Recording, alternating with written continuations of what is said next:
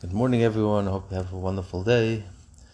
We are today. We're going to dedicate our class to Um, Complete. uh, Yitzchak Yaakov Akoin, Ben uh, Ben uh, Basha Yachne. Have a complete recovery, miraculous, speedy, full recovery.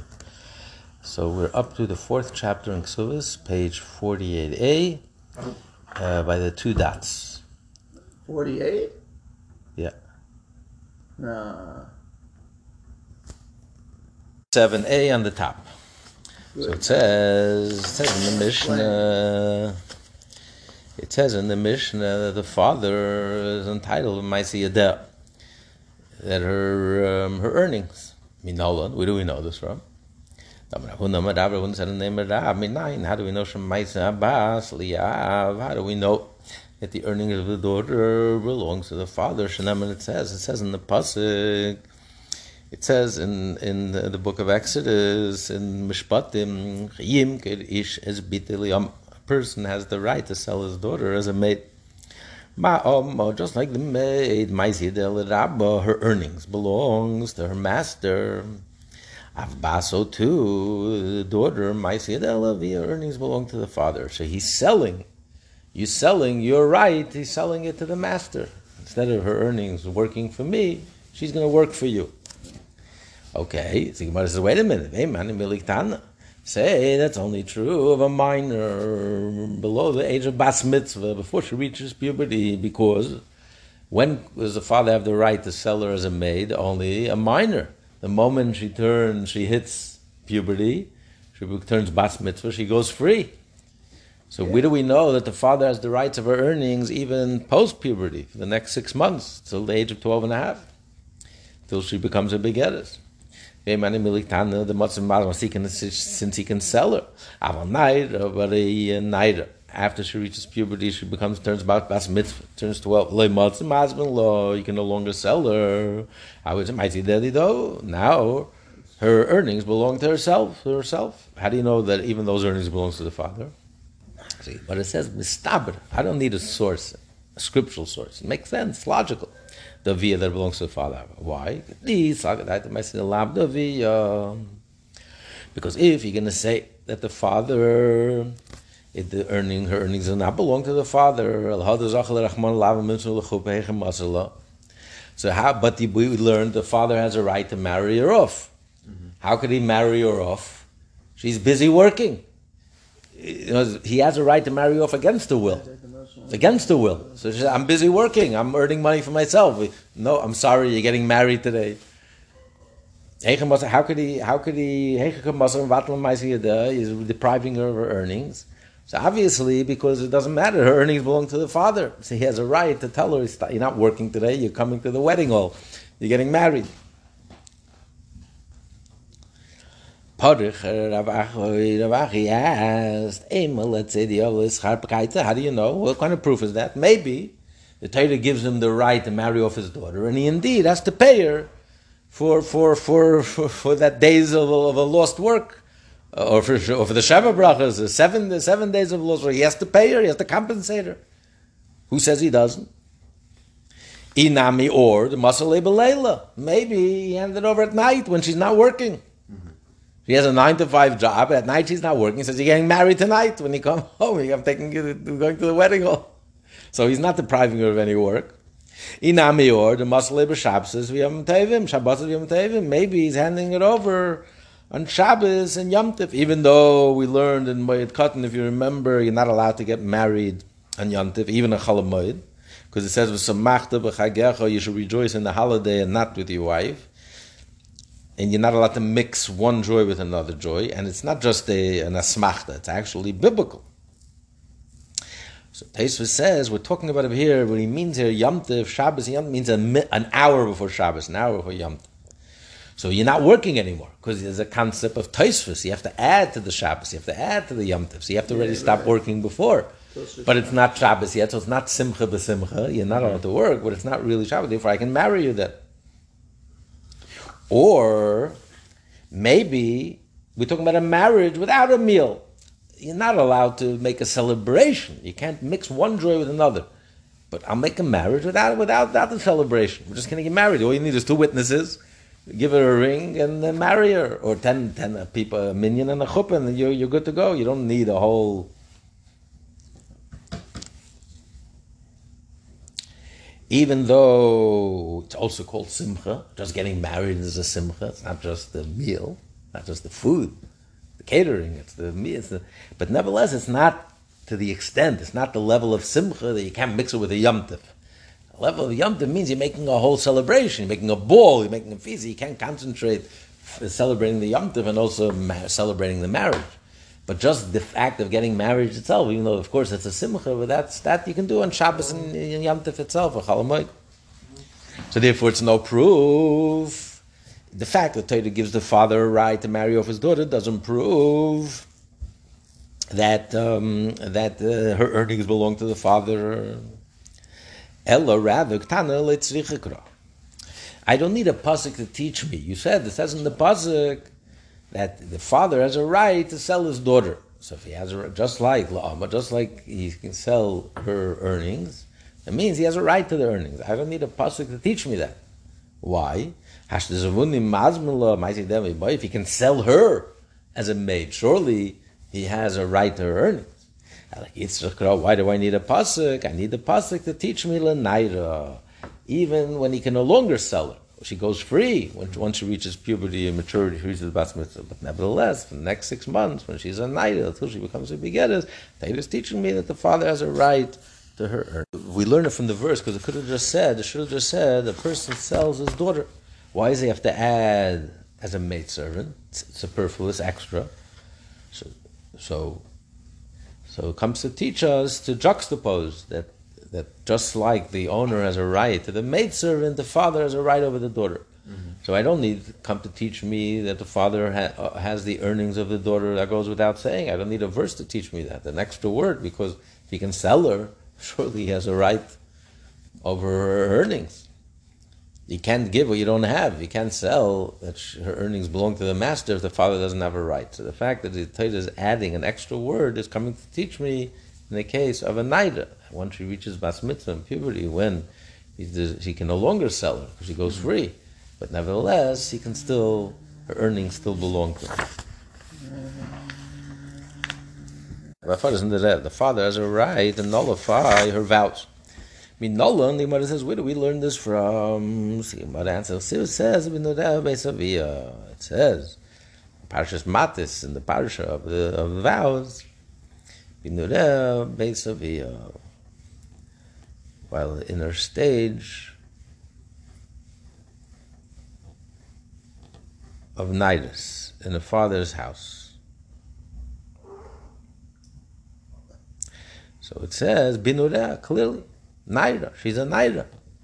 She's already mature. She's already puberty. She's already bas mitzvah. And she's in the father's house, meaning the father has a right to nullify Vows, Her marry vows. her off, and all these other. clearly in the pasuk that a father has a right to nullify vows. I would think that maybe it only applies to a minor, but not once she reaches maturity. Then she's on independent. She's on her own. Right. So that's why I need the pasuk to say binodeh that even when she's a naida, he also has the power to nullify her mm-hmm. vows. When Makabel is Gita, he can he can receive a get for her. A husband has to give a get to his wife. He can receive the father can receive a get from her. Minola, where do we know this from? What do you mean? She's already married. Once she's married, she becomes independent. Mm-hmm. So how do we know that he can receive a get from her? It's a big chiddush. So he said, the Gemara answers, see what it says. It says that, that she he goes she goes out, she's divorced, and v'hoisa, and she remarries. So iskish yitzil leviyah. So they juxtapose the two together. So just like the father has a right to marry her, so we learn out the father also has a right to receive her get for her. But the father does not consume the produce, the yield of his daughter's property in her lifetime. Unlike the husband. The husband gets to eat all of the earnings of her property. Not the father. Yes, her work, her earnings, but not of her property. Tan the rabbis learn, the father doesn't consume the produce of his father, daughter's property uh, while she's alive. Of course, when she dies, the father inherits her property.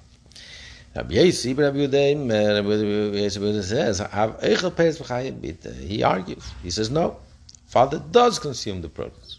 Mifli. What are they arguing about?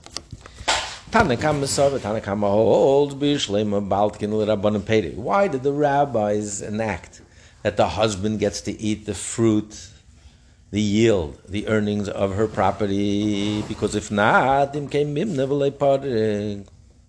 otherwise he won't redeem her. She gets into a messy situation and she ends up in prison.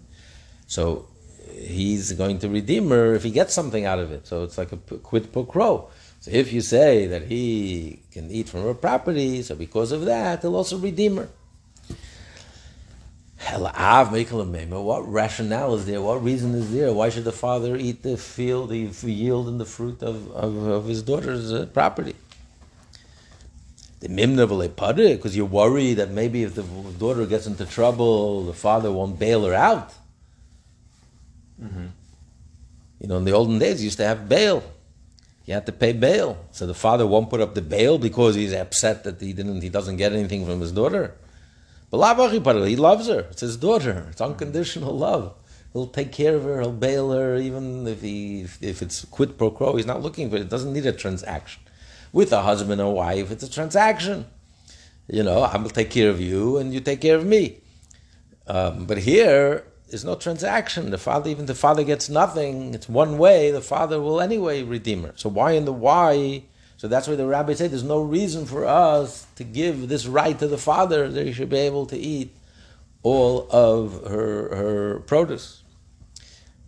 Rabbi Yisrael, Rabbi Yehuda, Rabbi Yisrael argues he holds avnami min The father will also won't won't redeem, won't bail out his daughter. Why? Savar he'll hold kisa nikita ilava. She has a she has a purse full of money. She has a trust. She inherited from her mother an estate and therefore she's rich. She's richer than him. She has more money than him. Today, that's usually the case.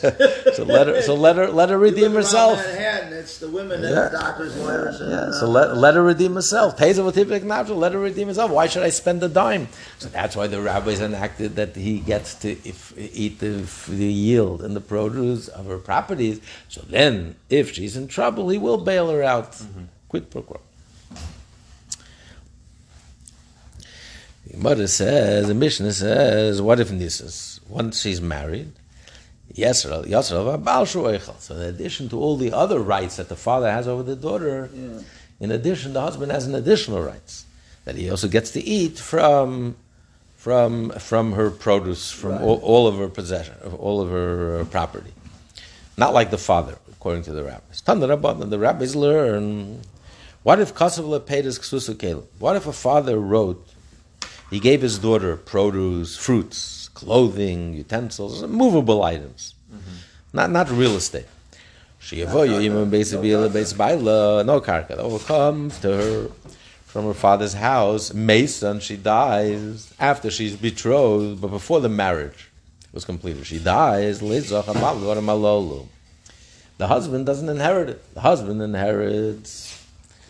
He acquires her property, but not property, but not right not these items. Nosson Omer, Nosson argues, he says, no, the husband does acquire does acquire these items. It wasn't the case where he's clearly spelled out. Obviously, if the father spells out clearly that I'm only giving the dowry only if the husband will marry a full, complete marriage. And there's no argument that the husband doesn't get it if the, if the marriage was never, he never completed. But she we're talking about it wasn't. He just wrote, I'm giving it to my daughter, if you know, for their future. And then she dies before he completed the marriage. That's an argument the rabbis and. Mm-hmm. So the Gemara says, Lema, let's say, but look, that Abelazar ben Azari Rabbanan can forget. This argument in Abnos and the rabbis is the argument, the same argument Abelazar ben Azari and the rabbis. What's the argument of Abelazar ben Azari? Nan, we'll learn the Mishnah later on in the tractate. This Armela is Garsha, a woman who was widowed or divorced. It doesn't matter whether she's widowed or divorced from the betrothal or widowed or betrothed after the marriage was completed. She collects everything. She collects from her husband's estate. The husband promised the ksuva. The ksuva, he's obligated to take care of her after his death or after the divorce. So she collects everything, meaning not only the basic suva, which is 100 or 200, mm-hmm. but even the supplements that her husband added. The husband adds to the ksuva. In addition to the commitment, the obligation that the rabbi said you have to pay, minimum, mm-hmm. he adds more. I'm going to give you more. So all those additions also he has to pay. His estate has to pay. Rabbi Nazariah argues. He says, no, min nisuyin gave us hakel. If she's widowed or divorced after the marriage is completed, then you're right, then she gets to collect everything. But if if Mina Edison, if she's widowed or divorced from the betrothal, he never completed the marriage, mm-hmm. Basula gave him a sign, then she only takes the basics. 200 if she's a psula, if she's a virgin, if, she, if she's a widow, a mana, a mana, only 100. Why? The only reason the husband committed all this extra money was only if, he, if they're going to live together. if he never got to live with her, he never committed. His state is not, is not committed. So the Gemara wants to say, the same here is in our argument. Here, the argument of Lazim and Zariah, the rabbi is talking about the husband. The husband's commitment. Here, the argument in Rabbi Nassim, the rabbi is talking about the father. Where it's the same logic. Leman, the, the rabbis who say that the that um, that the husband does not acquire if she dies all the money that the father left her. Lazar ben Azariah holds like holds like Lazar ben Azariah. That the the the the father only gave it to him in the condition if they if they're going to complete the marriage. But Ram Nassan who says Zacha, he holds like the rabbis. That just like there, the rabbis hold that all the money the father pledged, she, uh, that the husband pledged belongs, she collects everything, even though they never completed the marriage. So too, whatever the father pledged, also the husband inherits everything. So Gemara says, no, it's not a comparison. What are you comparing the father's commitment to the husband's commitment? The Kul really, I'll tell you, Kul Alma and Azariah. Everyone holds like Rabbi and Azariah. In the case, in the case of the um, of the husband's commitment, that the you only collect the basic suv, all the supplementary things that the husband committed to his wife, she doesn't collect if he, they never completed the marriage. Mm-hmm. But, ne- but nevertheless, uh, nevertheless, here they're arguing. In the case of the father, the father pledged, this is the argument. Man, the one who says that the husband is not married, that doesn't doesn't get acquire everything the father pledged to his daughter, gave to his daughter. Okay, it makes sense, consistent, like Nazaria. Just like there, when the when the um, the husband pledged she doesn't collect. So too, whatever the father pledged, the husband doesn't collect if she dies because he never gave it to her with that intent. He only gave it to, he only gave it to them if they're going to live together. They never completed the marriage. But a man zacha, but the one who says a zacha, Rab he holds, he makes a distinction. He says, ah, it can only come to Zariel, there, Rav Lozman Azariah says that the the items that the husband pledged mid the day from the husband to the wife. There, the husband only committed if they're going to live together, if they're going to complete the marriage. He's not giving it to her if, she, if she's divorced or, or you know or widowed before the marriage is ever completed.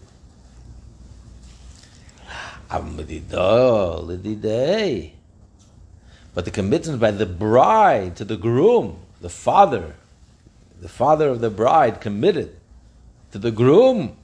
Even Rabbi Lazar Azari would agree that the father has a mind to, he totally committed, even from the moment of betrothal. Why? Because he wants he wants her him to marry her. So the fact that he he he he betrothed her, that he committed himself to her. It's a total commitment. It's a full fledged marriage. I mean, it's a marriage.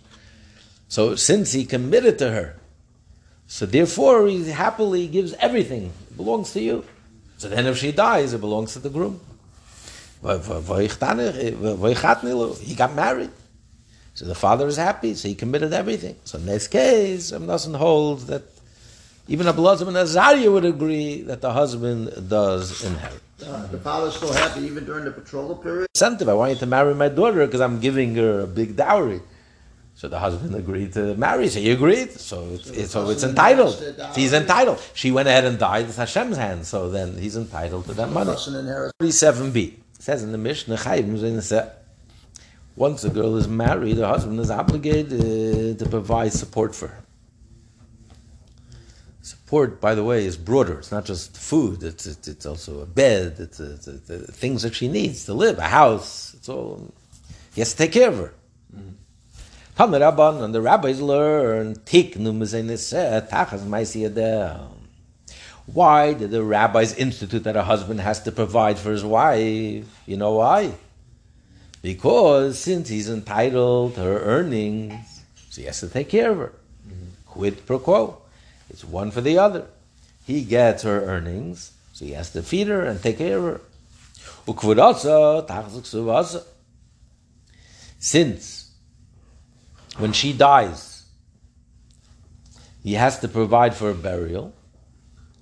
So it's it's and what does he get in return? Because of the dowry, the dowry that her father gave her for the marriage that he will inherit when she dies. So therefore, he commits to take care of her, to bury her. When she dies, he's going to bury her, and when she dies, he's going to get he's he's going to get as a substitute. He's going to get the dowry. Therefore, Baal So therefore, the husband consumes the produce of his wife's property. Mm-hmm. Who's talking about fruits? We're talking about burial. We're talking about dowry. We're talking about uh, we're talking about uh, her earnings, and we're talking about her her uh, taking care of her, supporting her. What's who's who's mentioning fruits of her property? So Gemara says it's missing words. This is what the Braisa says. They gave, they enacted, they instituted that he he has to feed her because what does he get in return? Her earnings. No, and they instituted that he has to redeem her and bail her out if she gets in trouble. Why will he do that? Why does he get in return? Tachas Peters. Because in return, he gets to eat all the fruits of her property. Mm-hmm. And they instituted that he's obligated to bury her after she's dead. He's no longer his wife. Maybe, uh, you know, Maybe the, the city should take care of her. I'm, it's over. no, because and they gave him and they gave him because you're going to get the dowry. Therefore, you have to take a, barrier. Therefore. That's why, because since he's going to have to, since he's going to bail her, that's why he eats the fruit. My leficha. What do you mean? Therefore, you already said clearly in the brayse. You already said that he gets to eat the fruits of her this because he takes the responsibility of bailing her out. What, what does he conclude? Therefore, after after he lists the, the, the third thing, that that because he gets the dowry, and that's why he's going to bury her. Therefore, he eats the fruits. So Gemara explains, you know what he means. Mao the time I would think maybe the husband shouldn't consume the fruit. Anuchin and He should put it aside to pay for for for to, for a ransom or to bail her out. Mm-hmm. Because the imkain, if you're going to allow him to consume the fruits, maybe when she's captured, he won't redeem her because he doesn't have any funds. He already ate it. He already consumed all of. He doesn't have any ready, ready funds. Maybe he should put aside um, a special rainy day fund. You should take her fruits and put it aside if anything emergency, like an emergency, you have to have an emergency fund. If anything happens, she needs bailing out. Take her fruits. Okay, not your money, but take her money and be a good a good uh, steward and put it aside in an emergency fund for, for, for exactly as emergencies. But if you're going to say you're going to eat all those fruits, all the fruits, when the time comes, there's no money. it's all gone. So Kamashwan, that's where he that's where he comes and say, no, better you should eat the fruits. The hard if it's better. Why is this better? Why is this arrangement better? That he gets to eat all of the fruits of her, and then when the time comes and she has to be redeemed, he'll come up with the funds to redeem her. Because zimnend le malu, because sometimes the value of all the produce that he ate from her possessions doesn't add up, doesn't come to the amount of money that he needs to bail her out. And therefore, he's going to ransom her out of his own resources. If you're just going to put aside them funds, emergency funds, or whatever is there, is there. If there's not enough money, tough luck, you're going to rot in jail. I'm sorry, I don't have to lay a penny. It's your money, I'm putting aside. But here, since he's eating the fruits, and he doesn't know, he's not keeping calculation, he's not calculating how much fruit, he's not writing down, okay, I ate an apple today and I ate this, you know, three cents here, ten cents here. He's just eating without any calculation. So then when the time comes and needs to be redeemed, he doesn't know that he spent more, that he spent less. He just knows he has a responsibility. Mm-hmm. In lieu, in return for having being able to eat all of her produce, of all her possessions, you have that commitment, that responsibility to bail it out. So if it comes out, so at the end of the day, it's, it's worth it for her because she'll end up paying more mm-hmm. and end up paying out of his own pocket.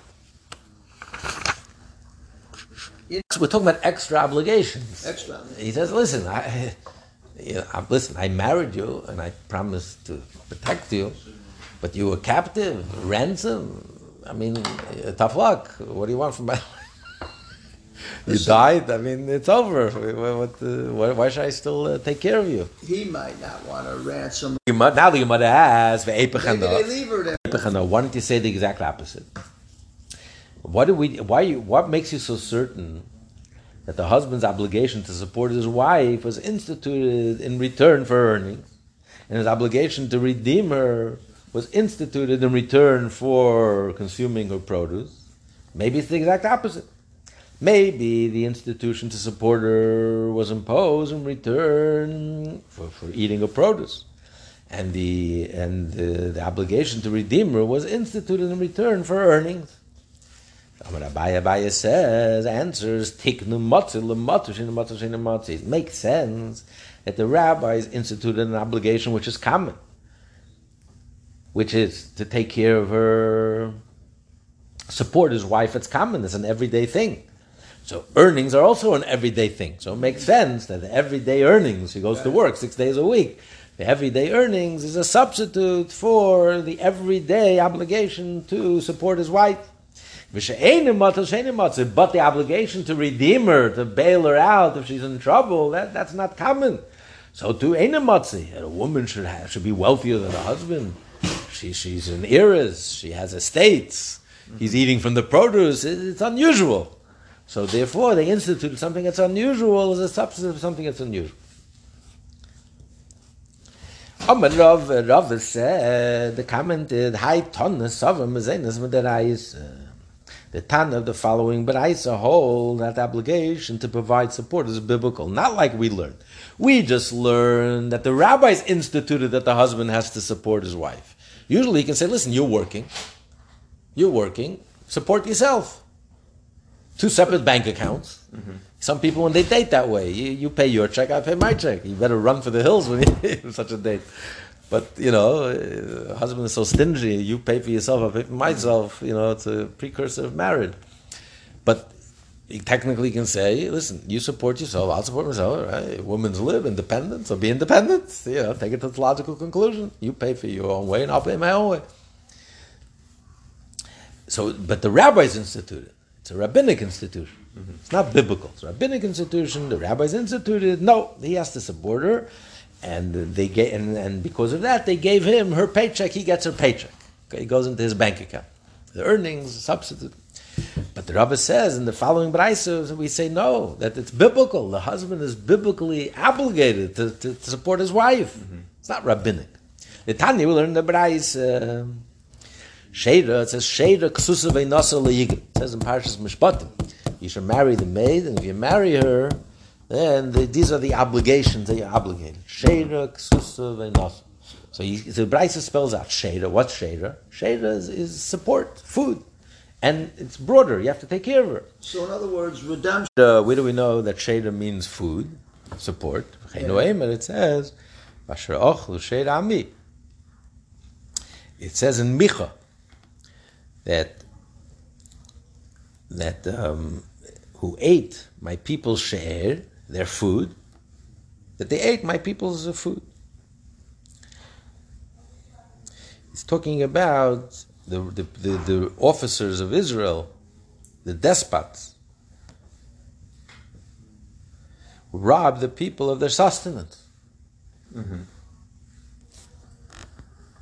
Ksusa, when it says ksusa, kamashmai means clothing. You have to clothe her. You have to, you're obligated to provide clothing for his wife. Nasa. What does nasa mean? Amur refers to intimacy.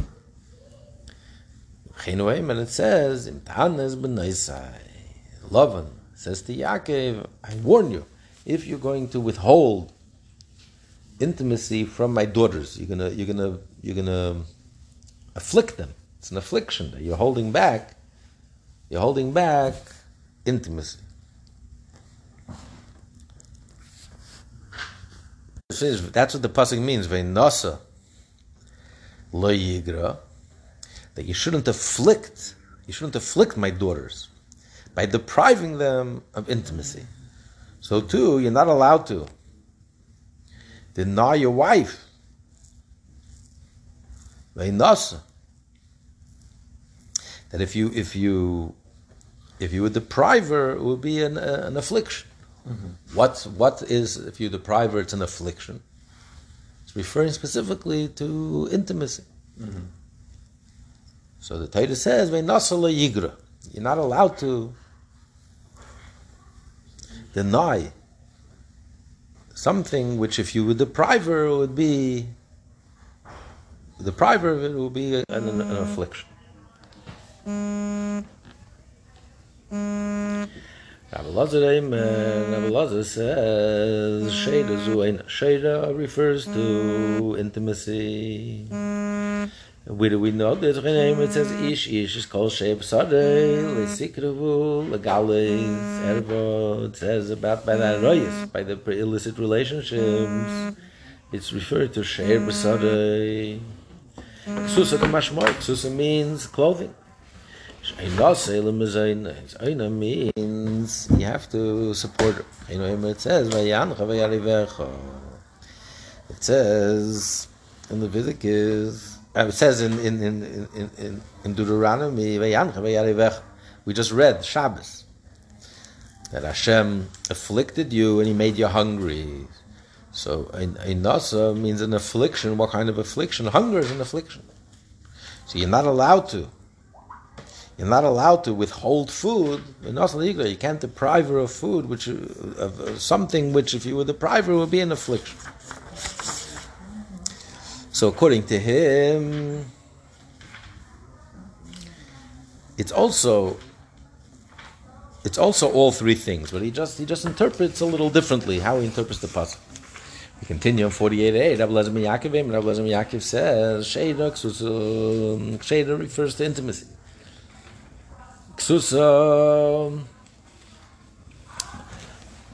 Ksusa means club meaning lefum sheda thanksus according to her flesh, to her bodily state. You should provide her clothing, meaning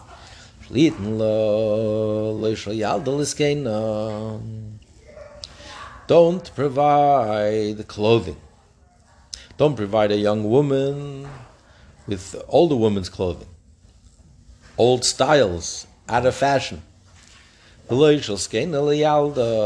Don't give an older woman a young woman's clothing. Meaning, an old, frail woman. You see, a, a young woman could wear elaborate clothing that makes her look good, that flatters her, so it's elaborate. In the olden days, a young woman wore elaborate clothing. It's too a frail woman. It's too too much for her to carry. She needs uh, the bare minimum. So he says, don't give the clothing of a wo- older woman to a younger wo- a younger woman, and don't give the clothing of a younger woman to an older woman. Mm-hmm. That's what it means. She'era ksusa. Mm-hmm. The fum she'era, according to her flesh. Like we said earlier, she give her clothing according to her age. Ksusa ve'nasa, lefum einasa ten ksusa. According to her, the season, einasa, the season of the year, give her clothing. Don't give new clothing in the summer. Or worn clothing in the winter. In the winter, you need new clothing. You need to keep warm.